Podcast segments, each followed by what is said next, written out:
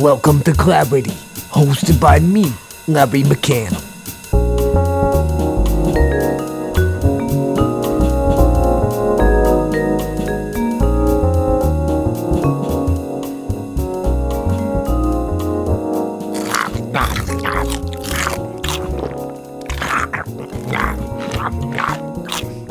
My apologies. I didn't know we were rolling. I gotta say, I feel fantastic. I've been trying this new raw food vegan diet, and I have so much energy, I can barely contain myself. And I encourage all of you to give it a shot. I no longer need to take a three hour nap after lunch. So put down the sandwich and pick up the salad. You'll thank me later. That said, there is a common problem for people switching to this new diet bloating and gas. But don't worry, I've got your back. Unless you're farting, of course. Then I'll give you a wide berth. There are some natural remedies. I've heard that eating raw papaya will reduce some of that, and according to jackedonthebeanstalk.com, which is a fantastic name, ginger, apple cider vinegar, and asparagus are all good ways to reduce flatulence and bloating. But right now, let's cut to our main story. Oh, sweet release. I may have to go wipe. You cut already, right? Absoluto.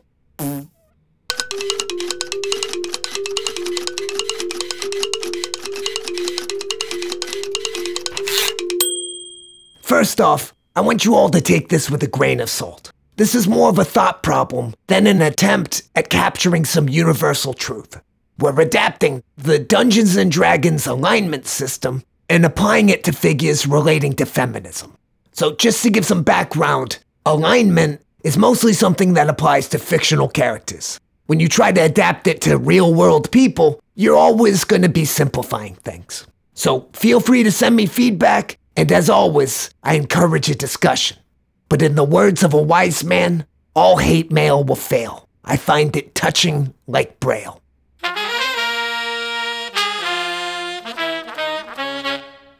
The reason I bring this up is Chelsea, in a prior episode, mentioned chaotic evil. So I spent some time and I looked this up. Will lent me his Tome of Nerd. Uh, sorry, I mean the Dungeons and Dragons 5th edition player handbook. And it has a section explaining some of these terms. But generally, it is breaking individuals up into whether they're evil, good, or neutral. And it's also breaking up whether they believe in order or chaos.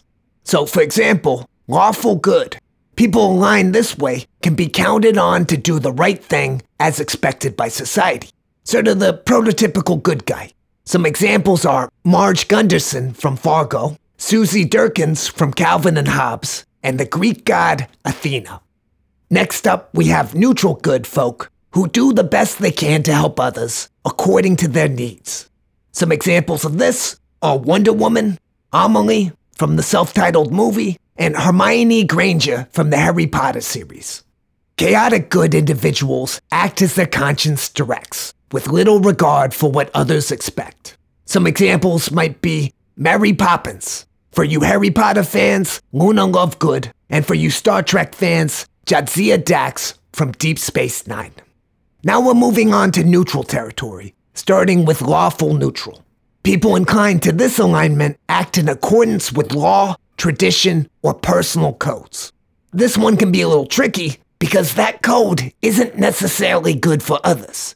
This alignment is more about following the rules than making a moral decision, and that's what separates them from lawful good. Some examples are the DC comic character Amanda Waller, Stannis Baratheon from A Song of Ice and Fire, or Game of Thrones for you laymen, and to stay consistent with female mentions, Pearl from the cartoon Steven Universe. Uh, Will made me add that one in. Moving along, we have neutral or true neutral. This is the alignment of those who prefer to steer clear of moral questions and refuse to take sides, doing what seems best at the time. This one was a little tricky to find even fictional examples. Dame Judi Dench's portrayal of M in the James Bond series is a good example. Zoe from the TV show Firefly is one potential, and one of Will's favorite examples, the neutral planet from Futurama. Now we're starting to head into slightly darker territory, with chaotic neutral. These kind of people tend to follow their whims. They're a little selfish, holding their personal freedom above all else. Some fictional examples are Catwoman, Elizabeth Salander for the Millennium Trilogy, and Calvin from Calvin and Hobbes. They're unpredictable, hard to know what they're gonna do. Now we're fully on the dark side, starting with lawful evil. If you have this tendency, you'll methodically take what you want within the limits of a code of tradition, loyalty, or order. Some examples are Doctor Doom, Tina Turner as Auntie Entity, and Mad Max Beyond Thunderdome, and Starlight Glimmer, apparently, from My Little Pony, Friendship is Magic. I cannot personally vouch for that last one. So after lawful evil, we have neutral evil.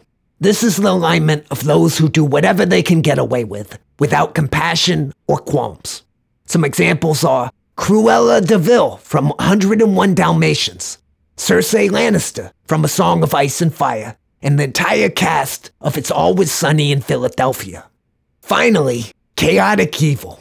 This is the worst of the worst. Any psychopath will fit into this category.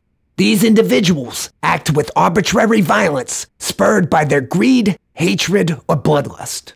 The classic example is Heath Ledger's portrayal as the Joker in The Dark Knight. For a literary example, most of the cast of Marquis de Sade's book, 120 Days of Sodom, would apply. And you can also put in Sharon Stone for her portrayal as Catherine Tramell in Basic Instinct.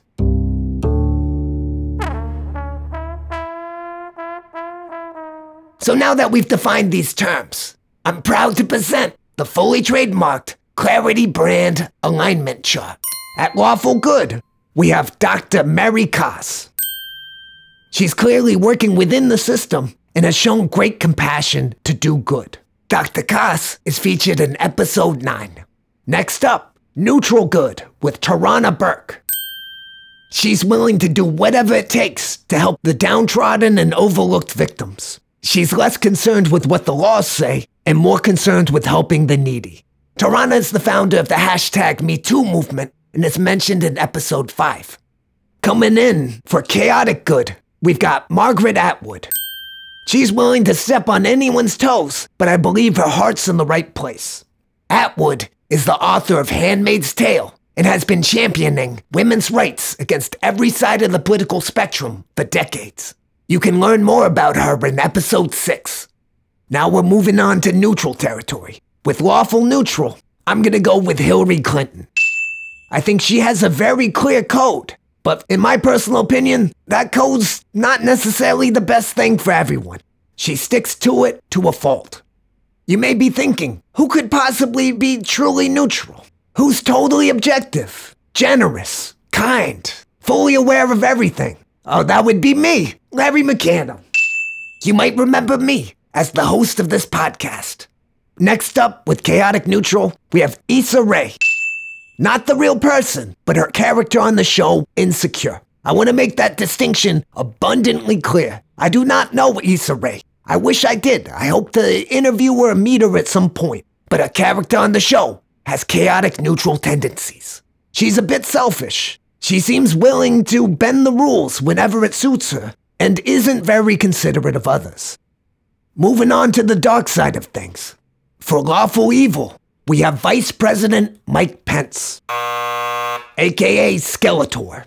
He is a religious man with deep convictions. Some of those convictions are he cannot be alone with a woman if alcohol is involved and his wife is not present. In this day and age, we have leaders of state who are women. You should not have to have your wife in attendance to meet with them. He may be well intentioned, but whatever code he believes in has led to some troubling decisions. For neutral evil, we have Dr. Lisak, or Lisak, if you want to be generous. As you've heard on the show in episode 10, he has essentially led a campaign to vilify sex offenders on college campuses, which in of itself is not a bad thing, but he's misconstrued evidence, refused to retract his fallacious statements, and attacked other academics for actually doing some research. I think his motives are in question, and I think his integrity is in question. And for the grand finale, Chaotic Evil. As I mentioned before, a classic example is Heath Ledger's portrayal of the Joker. And one of the quotes from that movie is, Some men aren't looking for anything logical. They can't be bought, bullied, reasoned, or negotiated with. Some men just want to watch the world burn. And if that's not the perfect description of President Trump, I, I don't know what to tell you. This is a deeply troubled man who is actively fighting against feminist issues.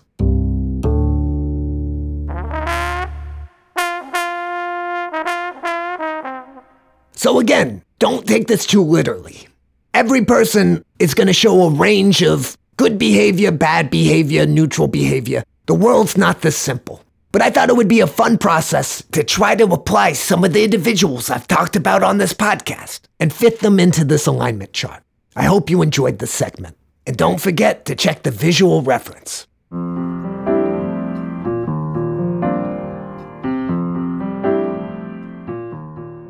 Next up, I sit down for an interview with Brianna, who works in student affairs at a university and heads a department teaching students about consent and other issues concerning sexual assault on college campuses.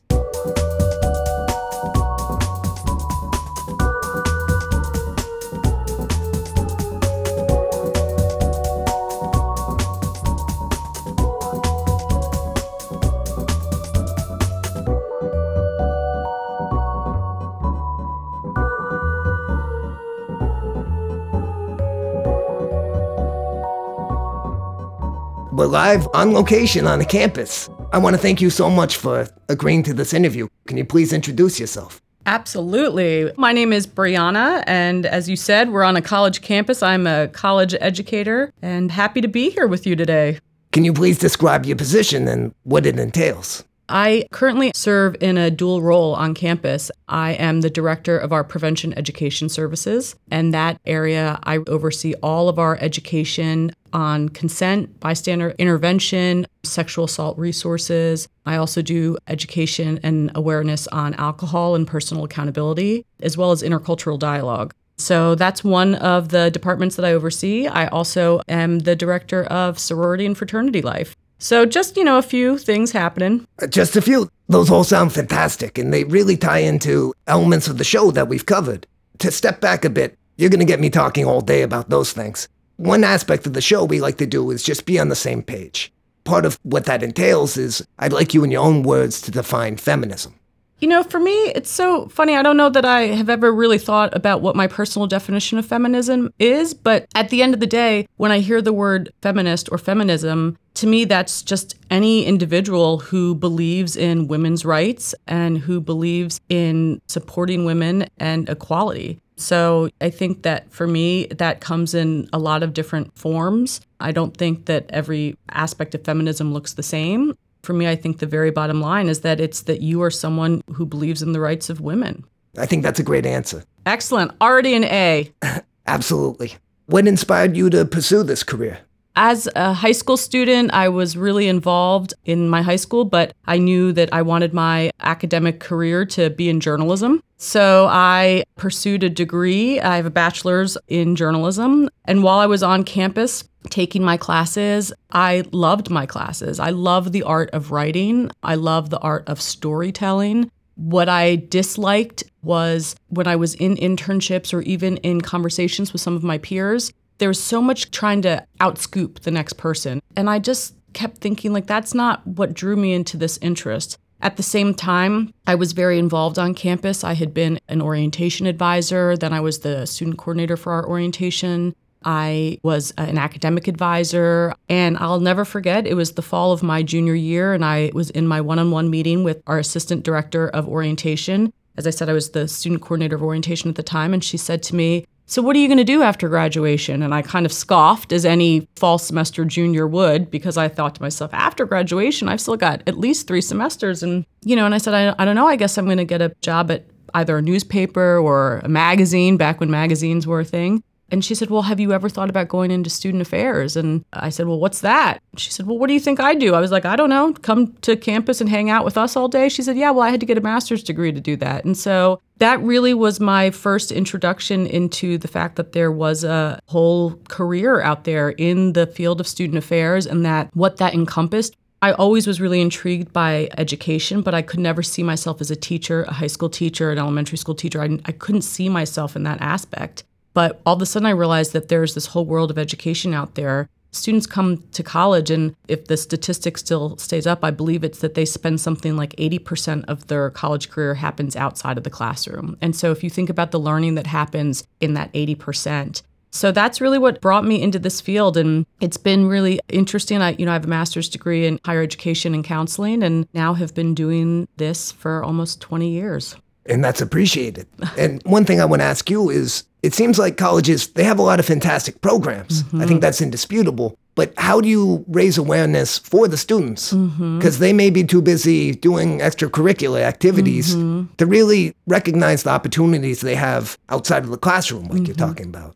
Well, I think, well, one, it's our role as the administrators, as the educators, to create programs and services that really draw students in from day one. That starts with admissions. How are the admissions staff going out there and recruiting students so that they can really sell their colleges and universities? I truly believe that if you just want a college education, you can do that anywhere. This day and age, you can do that online, you can do that at any school. So I think it's really important for universities and colleges to really do a better job and do a good job of telling who are you, why, why this institution. Because again, you could get a degree anywhere. So why get a degree here? Why spend the money? And then I think once the students commit, it's about what we do during orientation programs to let students know not just how to register for their classes, but what does that life look like? For the most part, particularly a campus like this one, we are predominantly a residential campus, particularly for our first year and transfer students. And so when they are here for their first semester on campus, how are we working with our housing staff to make sure that they are informing students of those experiences? What are the other offices that students are engaging with? So I think an institution like the one where I work and I've worked at a number of different institutions around the country. I'm originally from the East Coast. I've worked in the Northeast, the Mid Atlantic, the Midwest, the West Coast. And for me, what this institution has that other institutions, while they have it not to the level of this one, is that your staff also has to work together. At the end of the day, we're all here for the same reason, and that's our students. The reason we have these jobs is because students have chosen to come to this institution. And it's, I believe, our responsibility to give them the best experience that they can have. So I think it's how we collaborate and work together and come together for shared goals and objectives to make sure that our students are having that.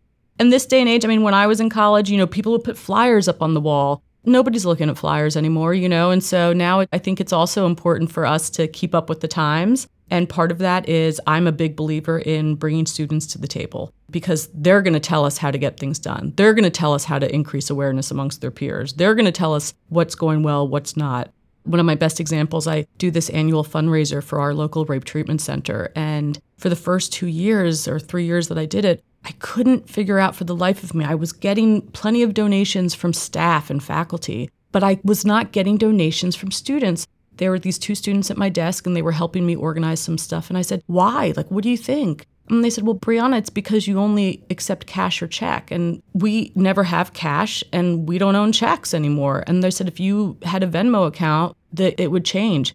We opened that Venmo account, and within an hour, I would keep the sound on on my phone. It was cha-ching, cha-ching, cha-ching. It's just so funny that my brain never in a million years would have thought about a Venmo account. And the students said, that's why you're not getting donations from students. So I think you're always remiss as an educator if you don't turn to your students and ask them for input. That's wonderful. And I love that mentality. I think the students, as you're saying, they're the ones you have to reach. And I, I do love what you're saying about what is the university going to do for them? It's not just a sheet of paper. You're really trying to improve all qualities of their life. And I want to ask you one of the articles I've read has pointed out that the first and second semester are the most at risk times for a new student. What are you doing to prepare those new students, or what are they lacking from high school? Oh, that's a great question. And uh, to clarify, I assume you mean at risk for sexual assault, sexual misconduct? Yes. So, absolutely. I have so many opinions about that. I can tell you what we are doing, but I think to back it up, you hit the nail on the head. One of the reasons that colleges and sexual assault on college campuses, you know, of course, have been in the headlines for years, or the past two, three years, it's become very big headline news And as it should be. You know, I think that colleges absolutely have a responsibility to address these issues, to provide education and awareness, and to really do that education. But I do feel really passionate about the fact that one of the things that, that most of the headlines and the articles leave out these students aren't born the day they come to this campus. I was going to say I'm not sure, but I'm convinced that we are not doing the proper education with students from earlier ages you can start conversations on consent and you can start conversations on bystander intervention at early ages. Of course, it's not going to look the same the conversation you have with a college student that you're going to have with a middle school student or an elementary school student, but you can start those conversations. And I think that we as a whole education system in this country have not done a good job doing that. And then all of a sudden they show up on college campuses and they haven't had the alcohol education. And again, I'm always hesitant to talk about alcohol when we talk about sexual assault because if there's one thing we know, we know that alcohol does not cause sexual assault. However, I do think we would be remiss if we did not look at the intersection of the two. Then I don't think that we are doing a good job and I'm very open on that when I talk to our parents during orientation sessions. I'm very open about that when I talk with our students. And so, same thing, our students are coming to this campus and they haven't had this education. And then all of a sudden, all eyes are on colleges about, well, what are they doing? And frankly, I'm ready to turn eyes back to the younger education systems and say, how are we partnering? Because they're coming here and hitting the ground running and they haven't had enough education. So I think that's one thing. And clearly that's something I get really passionate about. But I do think it's really important. And I have a lot of friends and colleagues around the country at different universities and different institutions. So I've had a lot of conversations. I've been to a lot of conferences. And I think one of the things that is really important is you can't just do education and do awareness education for the sake of doing it. It's not about checking boxes. I think that the institutions that have more issues are institutions that are just worried about checking boxes, whether it's about the Dear Colleague letter guidelines, whether it's about VAWA, whether it's about Title IX. It's not about checking boxes. You should be doing those things and then look at those boxes and say, huh, yeah, they're already checked because it's part of our ethos as an institution.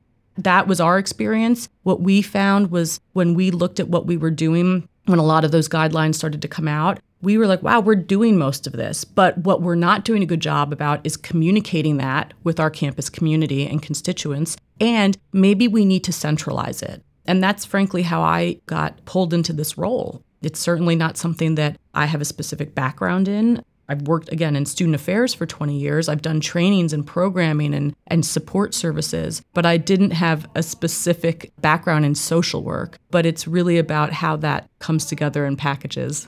I think we're just going to fight through this. Uh, hopefully, it's a temporary noise problem.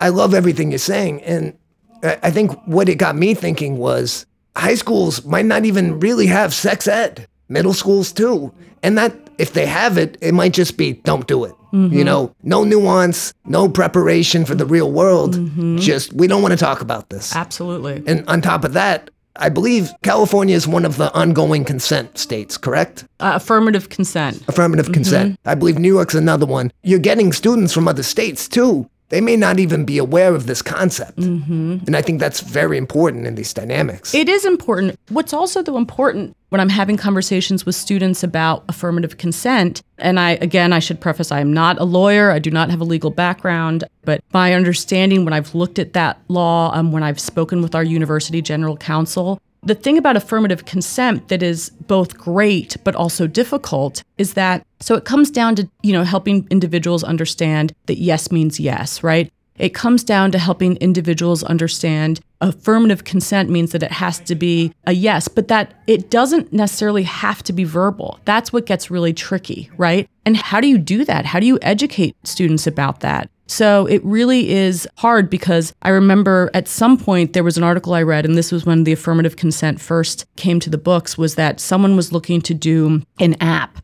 where I can't remember it. I don't think this app ever came to fruition, but this app where both participants would click, okay, we've affirmed. And, you know, and the joke that I would make in my trainings with students is, okay, one of the things that you as students tell me that's so difficult about consent is that, oh, Brianna, it ruins the mood. Well, what's going to ruin the mood more than whipping out your phone and being like, hey, but before we go any further, let's just check out this app here. And then also, part of consent and we teach our students consent. We have this beautifully, perfectly constructed 180 word definition of consent that our general counsel has made sure is in alignment with our values as an institution, but also law. And I always, again, joke with the students okay, here I am, the main consent educator on campus. How am I going to teach you 180 words about consent? Let's all harken back to high school freshman English and here, let's get our Hamlet soliloquy hats on, right? What we did, and again, we spent a lot of time curating this, but we looked at that definition and we had some heated conversations. But we realized there are four words that come down to it. And if you, as a student, you as an individual, can remember these four words and you know the definitions of them, now you know that 180 word definition of consent.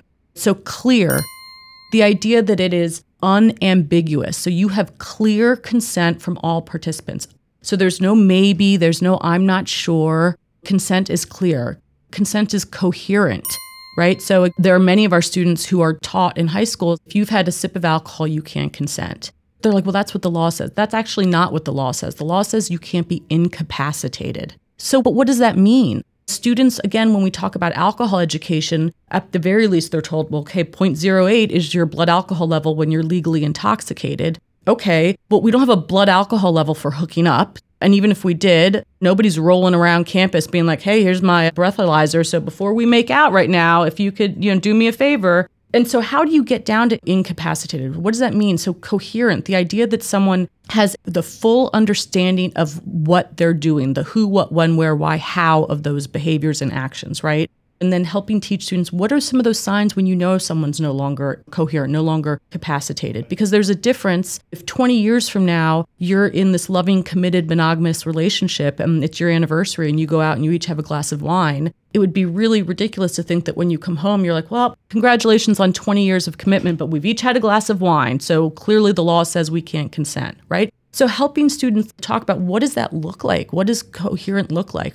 So clear, coherent, willing, the idea that consent has to be of someone's own regard. It cannot be through force, it cannot be through manipulation, peer pressure. Someone has to give their own willing consent. And so that's where we talk about the idea of why a boss and their staff member there can't be consent or a, a coach and their player, because there's that question of pressure. Is this actually of a person's own accord?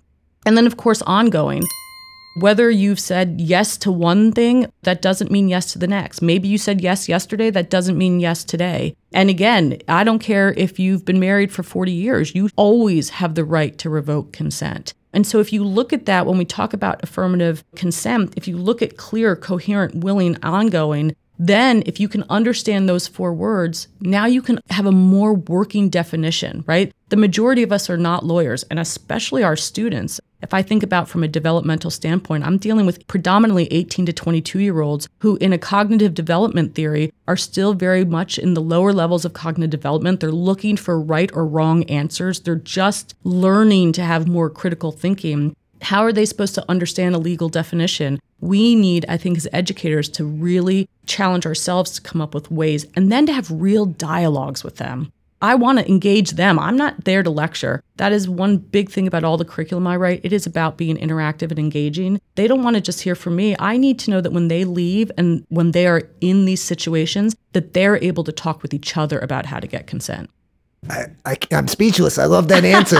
and I really love how you broke down consent into four words. Mm-hmm. I think that helps unpack, like you're saying, instead of a 180 word definition, those four words can stay with you. And I think they do capture all the important aspects. Mm-hmm. And I think you touched on so much there where the idea of marital rape mm-hmm. is a mm-hmm. relatively new concept, which that blows my mind a little bit. Well, it's crazy because it's a new concept you know and i use that in air quotes except it's not and you know and even the this idea of assault on a college campus this isn't new all of a sudden we're talking about it but this is not new this morning, I was really having a hard time. I was reading the LA Times article about the medical doctor at USC. For 30 years, he's been the sole gynecologist at USC, and there have been reports over and over and over about sexual harassment, about inappropriate sexual contact. And I read that, I'm like, okay, so 30 years. And that's just one example, right? An example of and how many heads were turned and just ignored it or brushed off reports.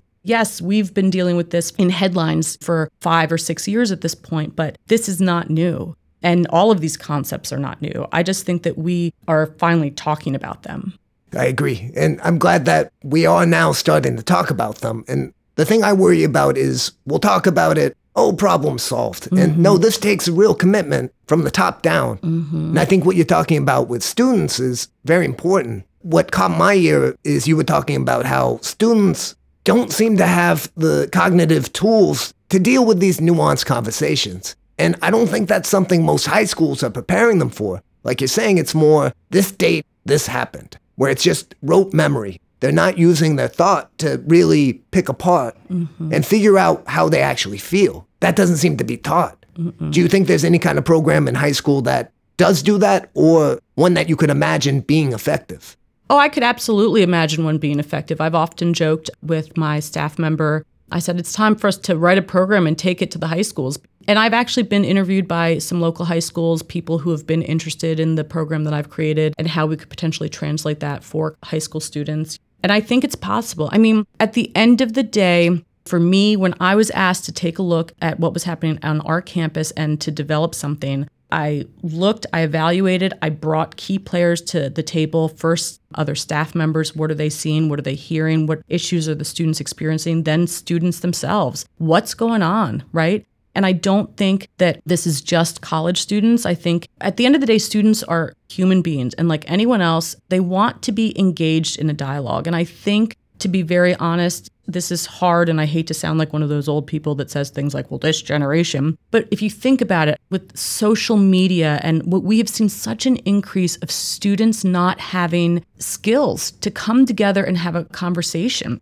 Again, as I mentioned, part of the work that I do is intercultural dialogue education. And at the end of the day, what that is, is about trying to teach students how to have a conversation across difference, right? That just because you and I differ, one, doesn't mean it has to get mean, right? It can get a little heated, but it doesn't have to be mean. And two, doesn't mean that we can't walk away, agree to disagree, and still interact. And it also doesn't mean that we can't learn from each other. And that applies not just to interculturalism, but it applies when we're talking about consent. One of the things that I do in my sexual misconduct education program is when we're talking about the consent, I put up this scenario. And the scenario is tweaked, but it's really based on a judicial case that we had on this campus a number of years ago. And it's purposely murky, if you will. And the reason it's purposely murky is because, and I am so thankful that I'm not a person who has to adjudicate these cases and I'm not a person who has to deal with these cases in law, because I think the majority of them are not easy.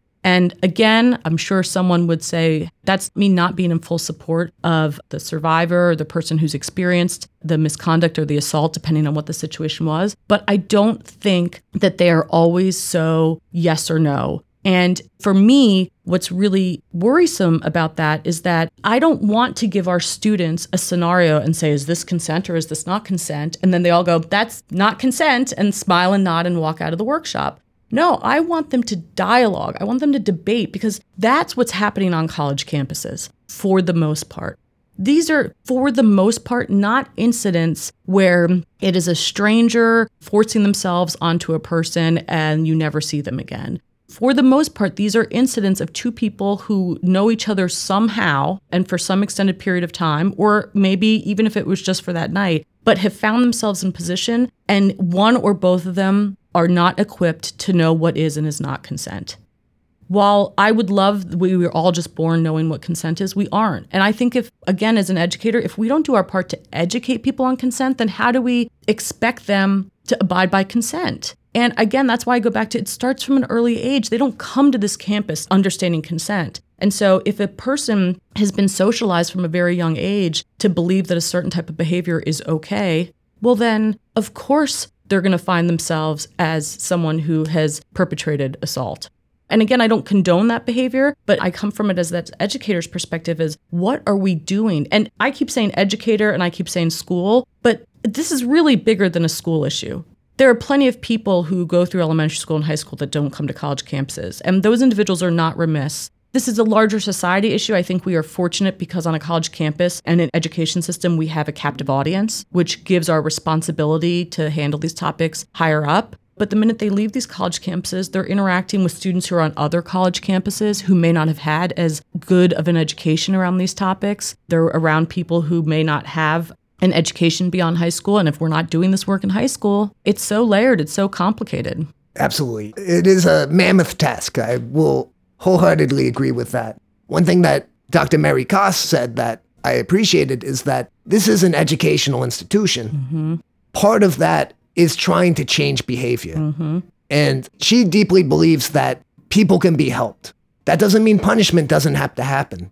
But in terms of seeking some kind of resolution, what, what are your thoughts on that? For maybe not the most severe kind of sexual assault, but some of these cases, do you think that an offender has a chance to redeem themselves or should they just be removed from the campus?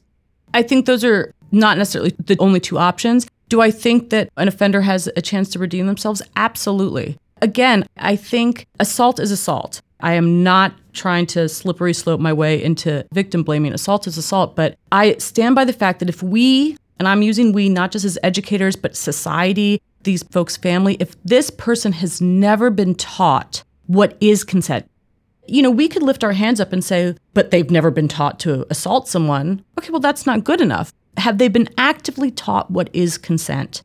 They are guilty of assaulting someone or harassing someone or exploiting someone. Well, let's give that person a chance. Maybe that person still needs to be removed from the campus, but maybe then they can go start over at another campus. So that's why I don't think it's either or. And I don't always speak very articulate about this, but I think this is where the crossover, and I know you have some opinions about Dr. Lisak's work, but for me, that's where there are two separate things. Where he's talking about, and I'll probably get the percentages way off, but you know, 94% of all incidents are being perpetrated by the same 6% of the population. Well, I think that's probably not the most accurate, but I get what he's saying because this is an issue. These are people who is of course going to do this over and over again.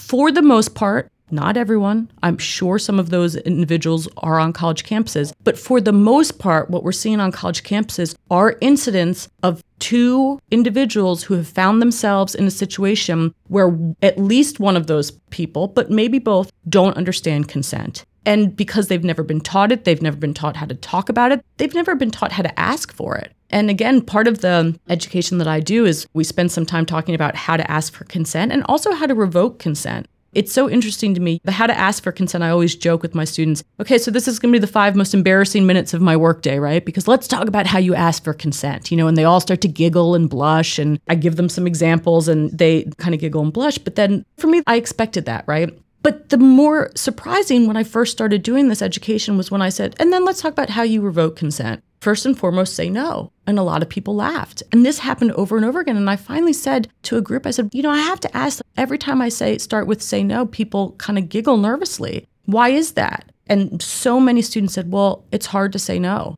I don't know how to say no. And again, with the affirmative consent, I know it's about getting that yes, but I also am worried about a generation of individuals who don't know how to say no. I had a student once say to me, Well, I felt bad saying no. Why? Say no.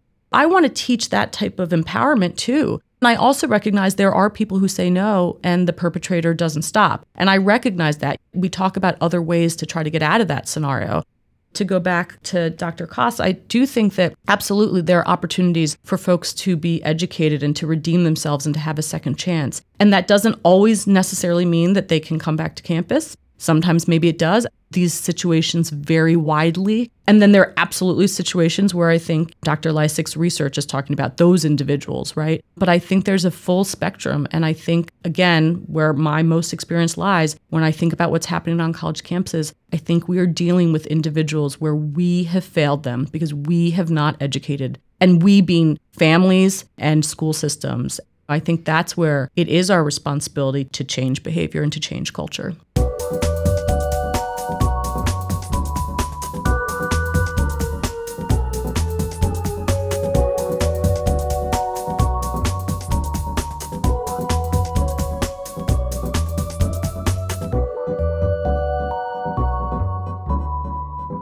Hope you enjoyed part one of my interview with Brianna. Join us again next episode, and we'll continue our conversation covering an array of topics concerning student life on college campuses. But right now, let's move on to our sponsor segment. We've offered you snacks, both sweet and savory, a GPS system, relaxing ambient tracks, pickles, grooming products, medical marijuana, and hats. So you might be saying, Larry, you've already given so much. It would be selfish of us to ask for more. And you'd be right, but clarity is the gift that keeps on giving. That's right.